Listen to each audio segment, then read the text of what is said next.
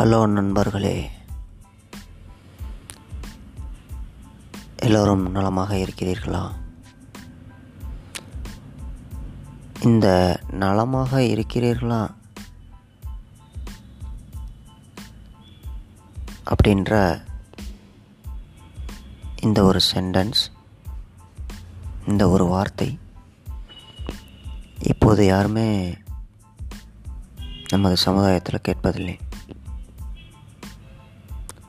அதற்கு பதிலாக ஜாலியாக இருக்கிறீர்களா? என்று கேட்கிறார்கள். ஜாலியாக இருக்கிறீர்களா? என்றால்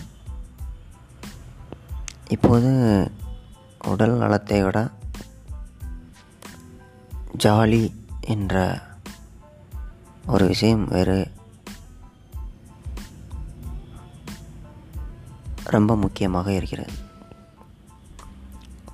ஜாலியாக என்றால் ஒரு இளைஞன் சரக்கடித்து கொண்டோ அல்லது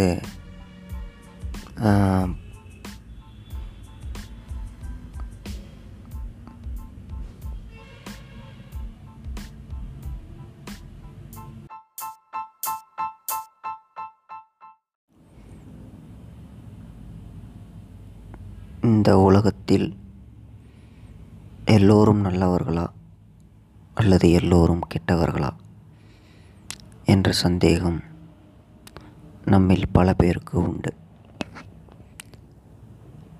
நமது வாழ்க்கையில் சந்திக்கிற மனிதர்கள் பெரும்பாலும் கெட்டவர்களாகவே நம்முடன் வாழ்கிறார்கள். ஆனால் சில சமயங்களில் நாம் எதிர்பாராத நேரங்களில் கூட எதிர்பாராத ஆட்கள் கூட நமக்கு நன்மையை செய்துவிட்டு சென்று விடுகிறார்கள். ஆனால் நாம் அதை எதிர்பார்க்கவும் இல்லை. அவர் நல்லவராக இருப்பார் என்று நம்புவதும் இல்லை. இருந்தாலும் அவர் நமக்கு அதை செய்துவிட்டு சென்று விடுகிறார். அது ஒரு சிறிய நன்மையாக இருந்தாலும் சரி பெரிய நன்மையாக இருந்தாலும் சரி. நன்மையை செய்துவிட்டு செய்பவர் நன்மையை செய்துவிட்டு செல்பவர் நமக்கு அவர் பெயரை கூட சொல்வதில்லை. நாமும் அதை கேட்டுக்கொள்வதில்லை. எப்படி பெயர் தெரியாத ஒரு மனிதரால் நமக்கு நன்மையை செய்ய முடிகிறது? நம்முடனே பழகி நம்முடனே வாழ்ந்து நம்முடனே இருந்து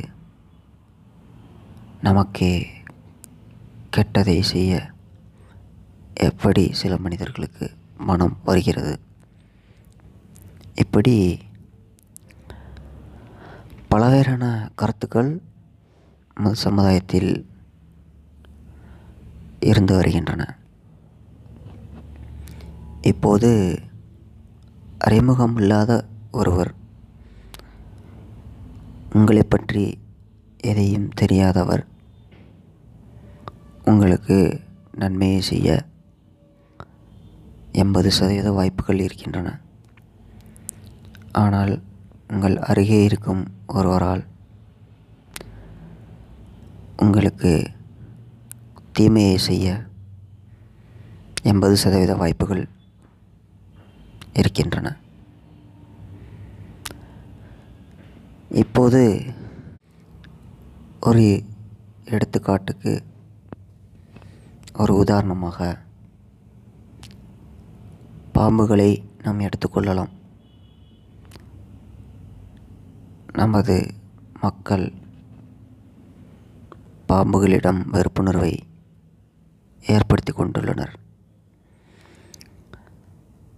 பாம்புகள் ஒரு தீய சக்தியாக இந்த சமுதாயத்தில் சொல்லப்பட்டு வருகின்றன.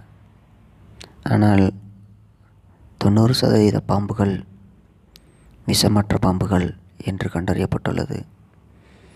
அவைகளுக்கு விஷம் இல்லை. அவைகள் தீண்டினால் கூட எந்த ஒரு ஆபத்தும் இல்லை என்று அறிவியல் பூர்வமாக நிரூபிக்கப்பட்டுள்ளது.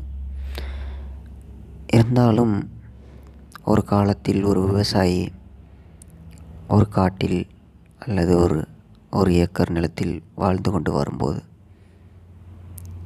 அங்கே அவன் விவசாயம் செய்து கொண்டிருந்திருக்கலாம் அப்போது ஒரு விஷமுள்ள பாம்பு அவன் குடும்பம் தூங்கி கொண்டிருக்கும்போது அந்த சிறிய வீட்டுக்குள் புகுந்து அவன் குடும்பத்தை உள்ள அனைவரையும் தீண்டியிருக்கலாம். இல்லை ஒருவரை தீண்டியிருக்கலாம். ஏதோ ஒன்று நடந்திருக்கலாம். அதன் மூலமாக அவன் ஒரு கிராம சபையை கூட்டி விட்டு கூட்டி இதுபோல் பாம்புகள் நம்மை தீண்டி அதோ அதனுடைய விஷத்தால் நம்மை சாகடிக்கின்றன என்று அறிவித்திருக்கலாம். இப்போது இந்த கிராமமே பாம்புகள் கூடியது அவைகளை நம் கிராமத்திற்குள் அனுமதிக்கக்கூடாது. அவைகள் வந்தால் அவளை கொலை செய்து புதைத்து விட வேண்டும். ஏன் கொலை செய்த பாம்பு கொன்ற பாம்புகளை நாம் அடித்து கொன்ற பாம்புகளை புதைத்து அதன் மீது பாலை ஊற்றுகிறார்கள்? ஏனென்றால்